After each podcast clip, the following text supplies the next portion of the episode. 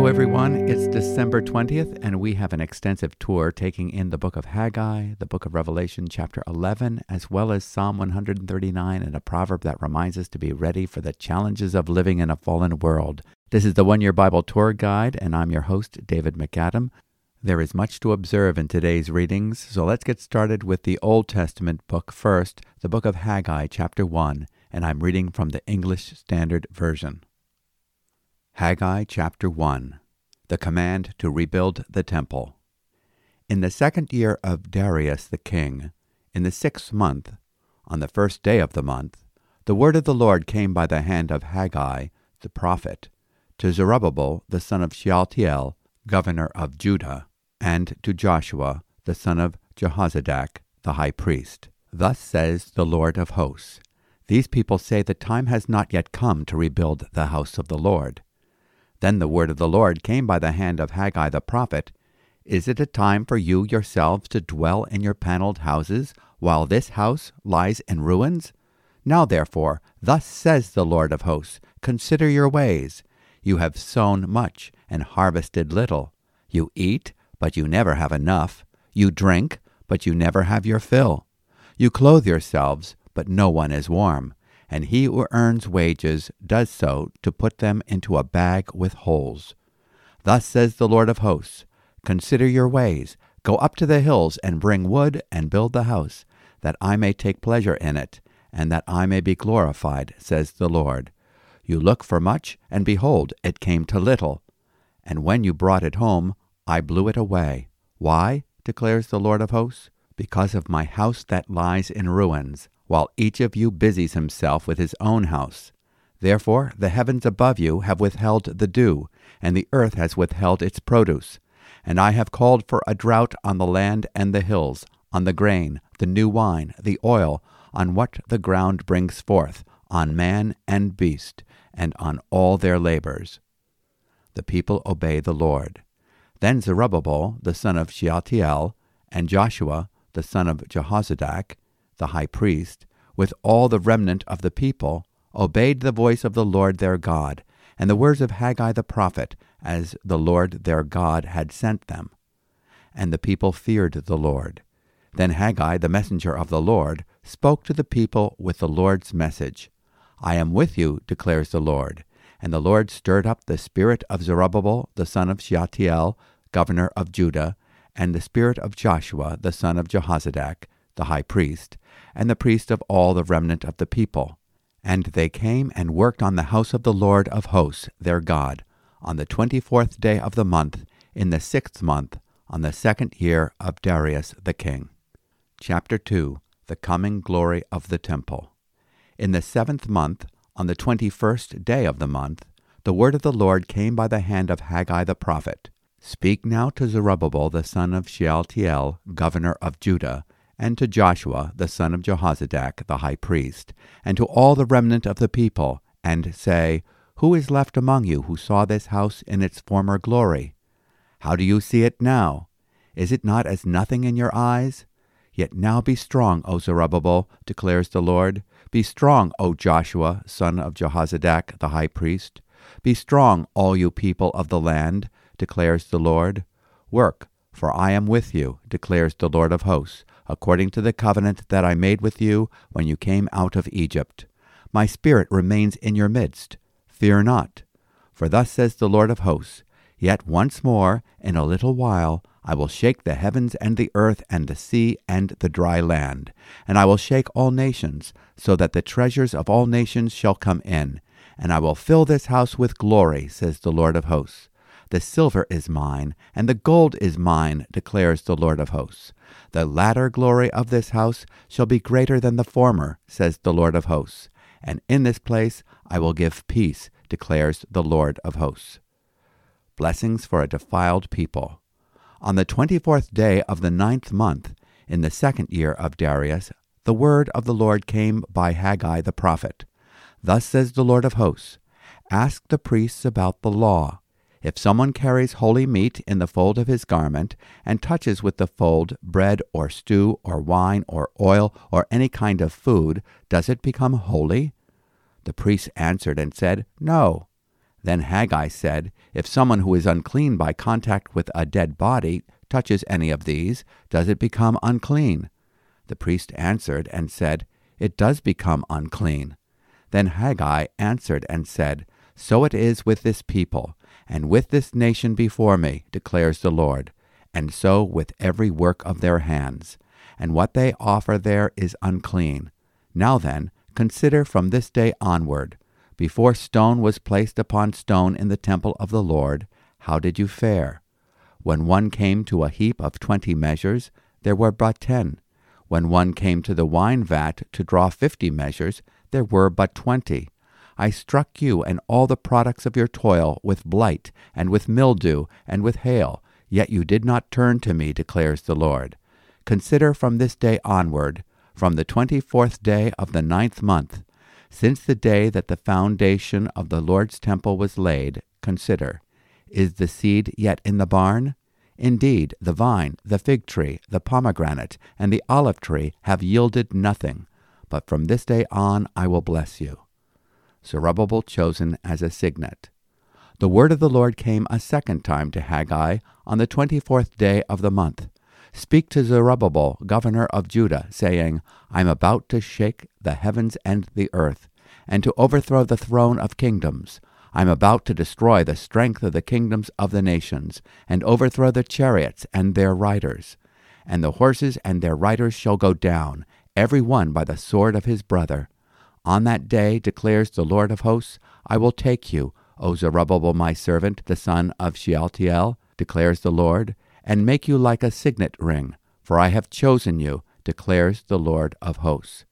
And this concludes our reading from today's portion from the Old Testament from the book of Haggai. Haggai, Zechariah, Malachi, and Obadiah prophesied after King Cyrus of Persia granted those held captive in Babylon permission to return to Jerusalem. Haggai and Zechariah exhorted the people and the leaders Zerubbabel the governor and Joshua the priest to complete the work of rebuilding the temple. Haggai is dated in relationship to a Gentile dynasty. There would be no more kings in Judah until Messiah would be born king in Matthew chapter 2 verse 2. In Haggai chapter 1 verse 1 we read, In the second year of Darius the king, on the first day of the sixth month, the word of the Lord came by the prophet Haggai to Zerubbabel the son of Shealtiel, governor of Judah, and to Joshua the son of Jehozadak, the high priest. We learn from the book of Ezra that work on rebuilding the temple began two years after the first remnant returned from Babylon. The foundations were laid in 536 BC. Opposition from the enemies of the Jews caused the work to come to a halt soon afterwards. Ezra chapter 4 verses 1 through 6. The temple lay unfinished for approximately 15 years, from 536 BC to 520 BC. Then the work on the house of God in Jerusalem ceased, and it was stopped until the second year of the reign of Darius king of Persia. Ezra chapter 4 verse 24. It is at this time that Haggai delivers the first of his four messages that will be delivered in these two short chapters. The returned exiles, discouraged by the setback to the temple's reconstruction, gave their attention instead to rebuilding their homes. The governor Zerubbabel and priest Joshua would need the encouragement from the prophets Haggai and Zechariah to launch the temple reconstruction once again, the word of the Lord would convict the people of the spiritual malaise that had set in due to their materialistic preoccupations. The people claimed to be waiting for the right time, yet convincing themselves that the right time had not yet arrived. However, they did not have that attitude towards building their own houses. Sometimes our claim to be waiting on the Lord for the right time is an excuse for our spiritual laziness. Beginning with chapter 1, verse 2, Haggai gives the first of his four messages, Haggai chapter 1, verses 2 through 11, exhorting the people to consider their ways. As people who had made a covenant with God, they have neglected their calling and were suffering for it. Haggai explains why. You look for much, but behold, it comes to little. When you bring it home, I blow it away. Why? declares the Lord of hosts. Because of my house which lies desolate, while each of you runs to his own house. Therefore, because of you, the sky has withheld its dew, and the earth has withheld its produce. I called for a drought on the land, on the mountains, on the grain, on the new wine, on the oil, on what the ground produces, on men, on cattle, and on all the labor of your hands. Haggai chapter 1 verses 9 through 11. Haggai assures them that the Lord would be with them as they took on this project. The Lord says, I am with you. Haggai chapter 1 verse 13. This reminds us of the words of the risen Lord Jesus who says, I am with you always, even to the end of the age, as he gives them the great commission to make disciples of all nations. Matthew chapter 28 verses 19 and 20. The good news is that this message spurred Zerubbabel and the people to take action, get back to work, build the temple in reverence for God in chapter 1 verse 12. There are three messages in chapter 2. Each of them is called for due to the moods of the people which threatened to prevent them from finishing the work that God had called them to do. After seven weeks of construction, the people took a necessary break to celebrate the Feast of Tabernacles. It must have been discouraging, in the context of coming to the temple for the holiday festivities, to see the building in an unfinished state. It was especially difficult for those who remembered the former glory of the Temple of Solomon before it was destroyed by Nebuchadnezzar. The prophet has an important prophecy to make that should encourage them all. They should not belittle their efforts. God had a plan for this temple that would be greater than that of the Temple of Solomon. For Christ Jesus, the desire of the nations would be the glory who would appear on the floor of this temple. It would be enlarged by King Herod's later construction, but the glory of this temple would be God incarnate, the glory of the only begotten of the Father. The symbol of silver adornment would be matched by that which silver represents redemption. The symbol of gold would be matched by what it truly represents the perfection of deity. God would come to this place in the glorious person of his Son and accomplish his perfect redemptive work. The silver is mine, and the gold is mine, declares the Lord of hosts, implying the silver is of me, and the gold is of me. The latter glory of this house will be greater than the former, says the Lord of hosts, and in this place I will give peace, declares the Lord of hosts. Haggai chapter 2, verses 8 and 9. The Lord Jesus would make peace by offering himself as the perfect sacrifice to atone for sin. Peace I leave with you, my peace I give to you. Not as the world gives do I give to you. Do not let your heart be troubled, nor let it be fearful. John chapter 14 verse 27. He makes peace by the blood of his cross in Colossians chapter 1 verse 20. He is our peace. Ephesians chapter 2 verse 14. And now, being justified by faith, we have peace with God through our Lord Jesus Christ. Romans chapter 5 verse 1. The Lord promises to shake the heavens and the earth when Christ returns at the end of the age. Haggai chapter 2 verse 7. I will shake all the nations, and they will come with the wealth, translated desire in the King James Version, treasures in the English Standard Version, of all nations, and I will fill this house with glory, says the Lord of hosts. This verse is quoted in the book of Hebrews. And his voice shook the earth then. But now he has promised, saying, Yet once more I will shake not only the earth, but also the heaven. This expression, yet once more, denotes the removing of those things which can be shaken, as of created things, so that those things which cannot be shaken may remain. Hebrews chapter 12, verses 26 and 27. Those who trust in the greater temple of the Lord Jesus are part of an unshakable kingdom in Hebrews chapter 12 verse 28. The third prophetic message is given on the ninth month of that same year. The topic is sin. It contaminates. God could not bless them the way he wanted to because they were defiled. Uncleanness caused separation from God. If a Jew became defiled by touching a corpse or open sore, he was to be reckoned unclean separated from the camp and needed to be cleansed by bathing and offering a proper sacrifice to restore fellowship.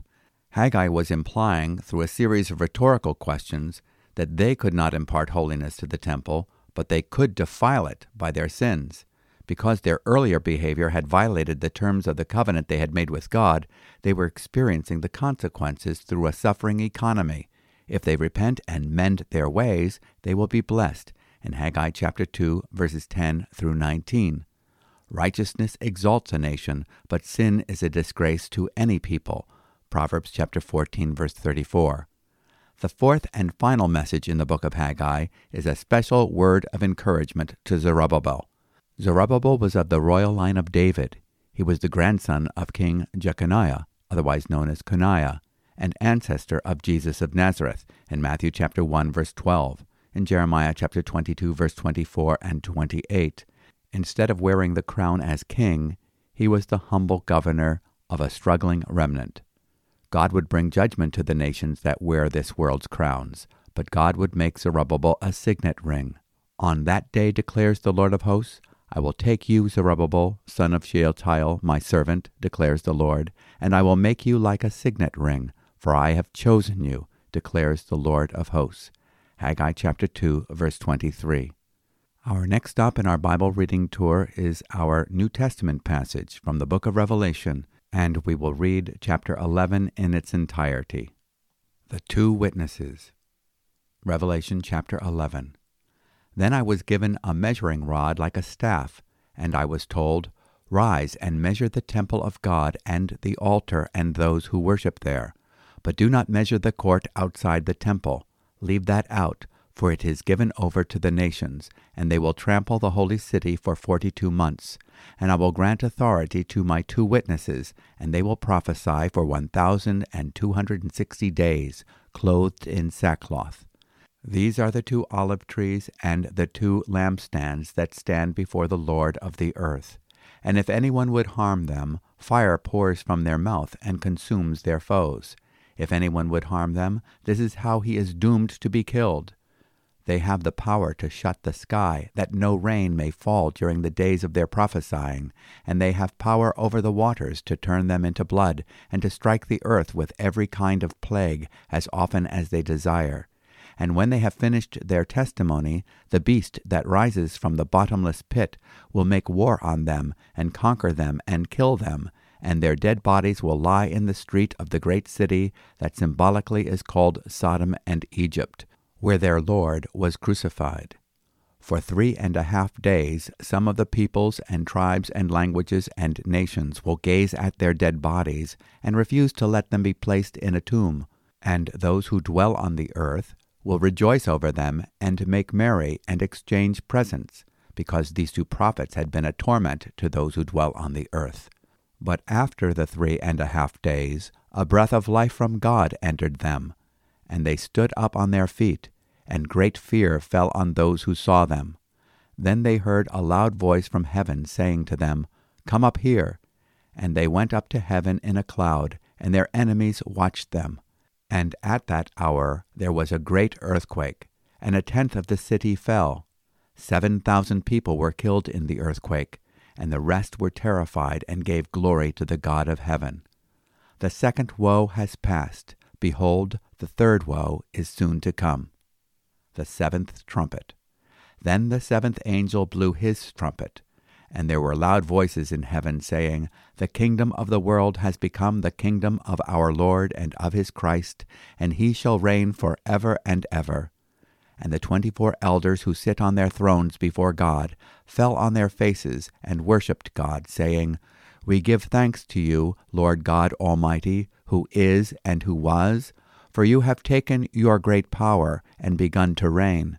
The nations raged, but your wrath came, and the time for the dead to be judged, and for rewarding your servants, the prophets and saints, and those who fear your name, both small and great, and for destroying the destroyers of the earth. Then God's temple in heaven was opened, and the ark of his covenant was seen within his temple. There were flashes of lightning, rumbles, peals of thunder, an earthquake, and heavy hail. And this concludes our reading from the New Testament portion, the 11th chapter of the book of the Revelation of Jesus Christ.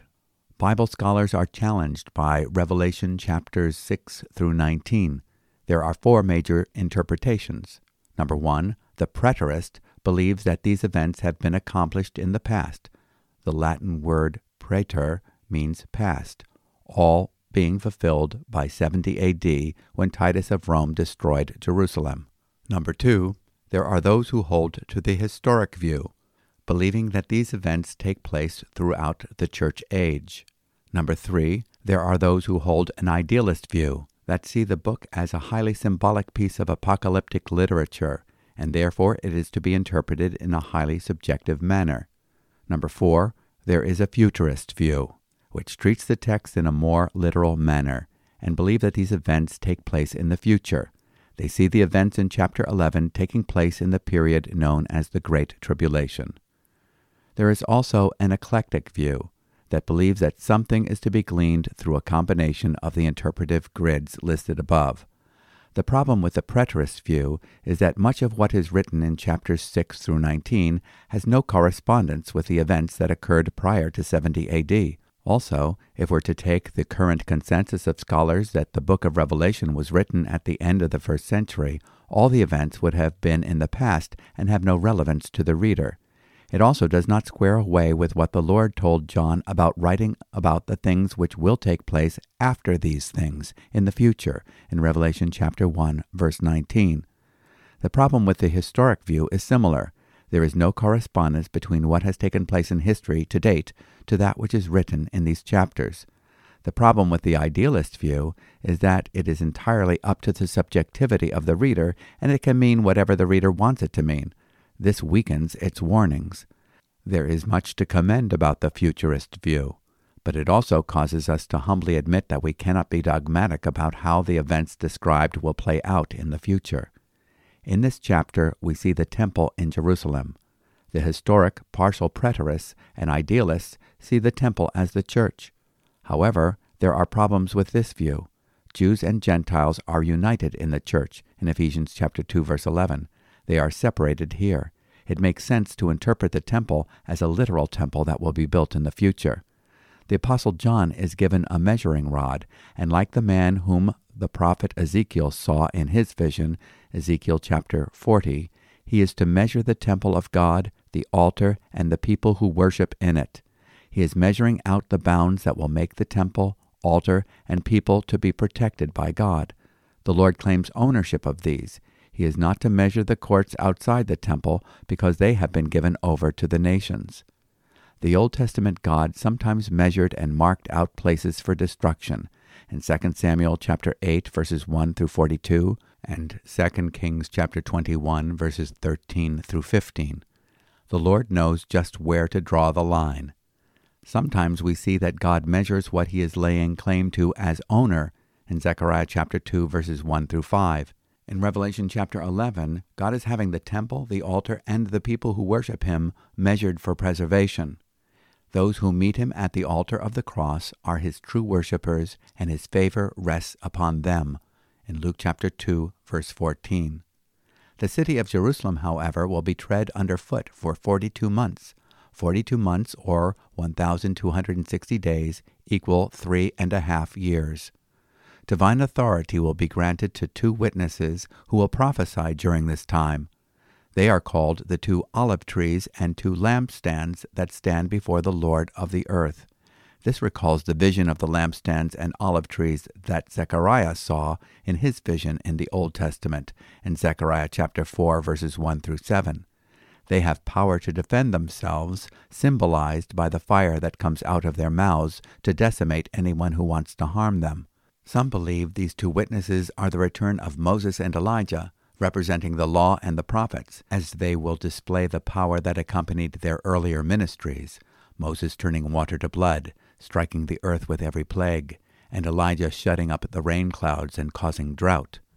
The beast, that is the Antichrist that came out of the abyss, will make war on these two witnesses and kill them.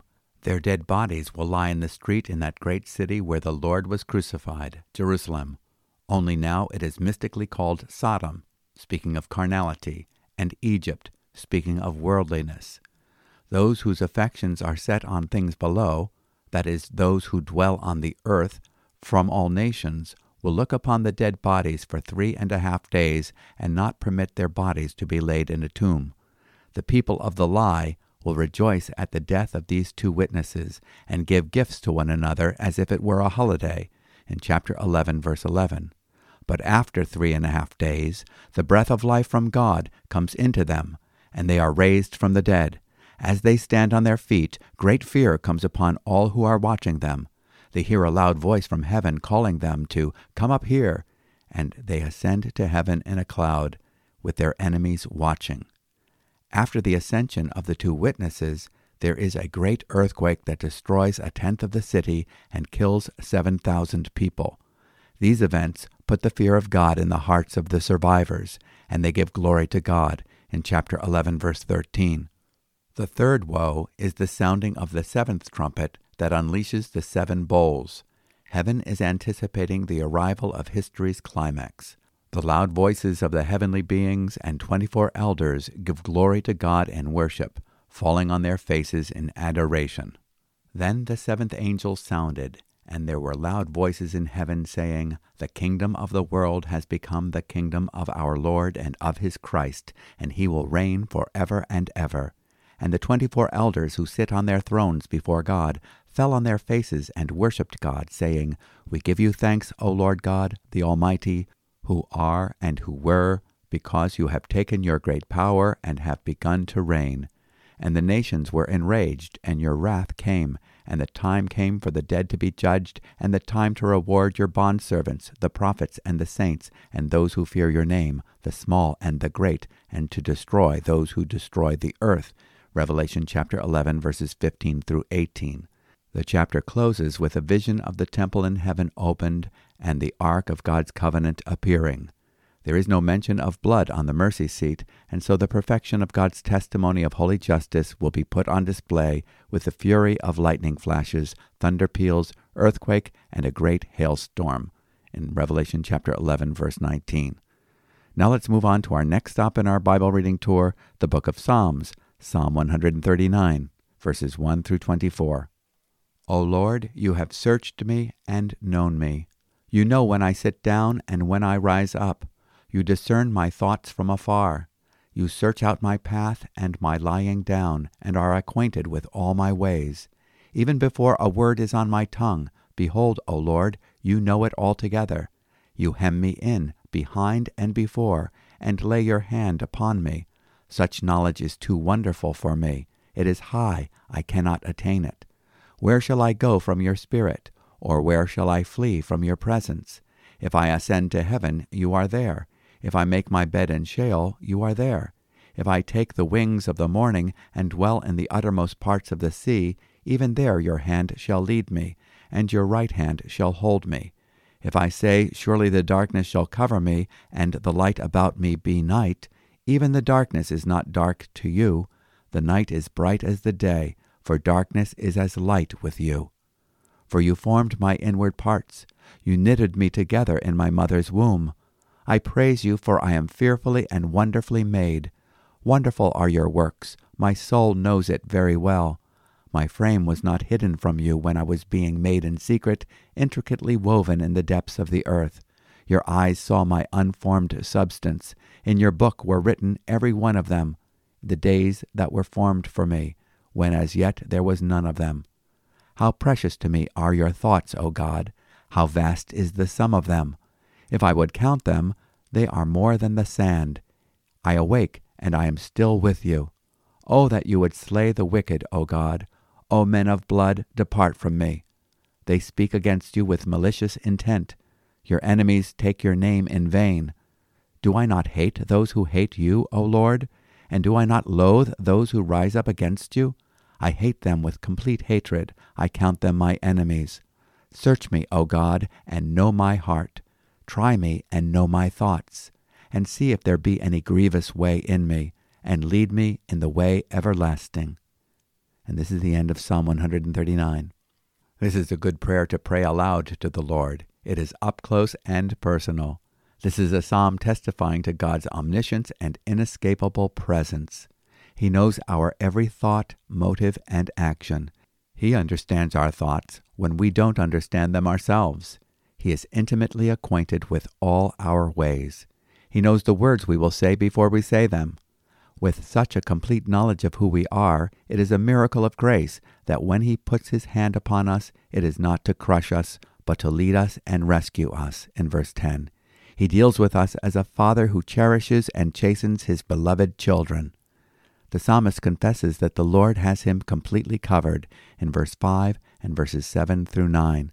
He can meet us in whatever circumstances we find ourselves in. We may be overwhelmed with situations of darkness. We can put our trust in Him. Even the darkness is not dark to you, and the night is as bright as the day. Darkness and light are alike to you. Psalm 139, verse 12.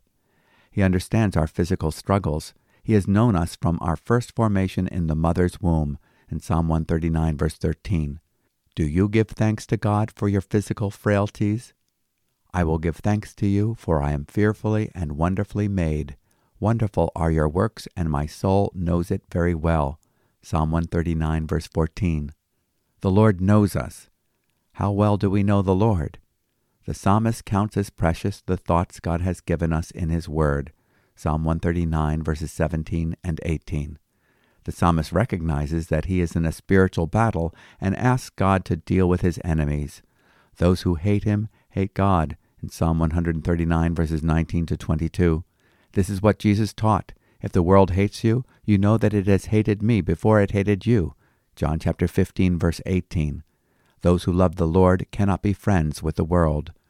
The psalmist knows the dangers of introspection and self analysis. Therefore, we need to ask the Lord, who is omniscient, omnipresent, and all wise, to bring conviction and conversion to every part of our being. Search me, O God, and know my heart. Try me and know my anxious thoughts, and see if there be any hurtful way in me, and lead me in the everlasting way. Psalm 139, verses 23 and 24. And now for our final stop in our Bible reading tour, we go to the book of Proverbs, chapter 30, verses 15 and 16. The leech has two daughters, give and give. Three things are never satisfied, four never say, enough. Sheol, the barren womb, the land never satisfied with water, and the fire that never says, enough. The leech is a symbol of insatiable greed because it sucks blood through its two suckers, here named give and give. There are some realities in this Genesis 3 world that can interrupt the enjoyment of life the barren womb, physical death, the deprivation of food and water due to a parched earth, and disastrous destruction, such as that caused by fire that craves the combustible material of one's livelihood. Now let's pray in the light of what we have just read. Lord, you are faithful and have called us into fellowship with your Son, whom you have made to be for us our perfect solution, our righteousness, sanctification, and redemption. Our confidence is that he who has begun a good work in us will be faithful to complete it. So sanctify us wholly, O God. Search our hearts to see if there be any wicked way in us. Give us the grace to turn from every sin, to say no to ungodliness and worldly lusts. Cause us to love what you love and hate what you hate Give us boldness to be faithful witnesses to your wonder working grace. In Jesus' name, Amen. Thank you for joining with us. We've covered a lot of territory today, so if you have any questions or comments, you can write us at podcasts at newlife.org. And if you would like to receive a daily email with a written copy of our commentary on each day's reading, you can subscribe at our website, newlife.org. So until next time, May the grace of our Lord Jesus Christ, the love of God, and the fellowship of the Holy Spirit be with us all. Shalom.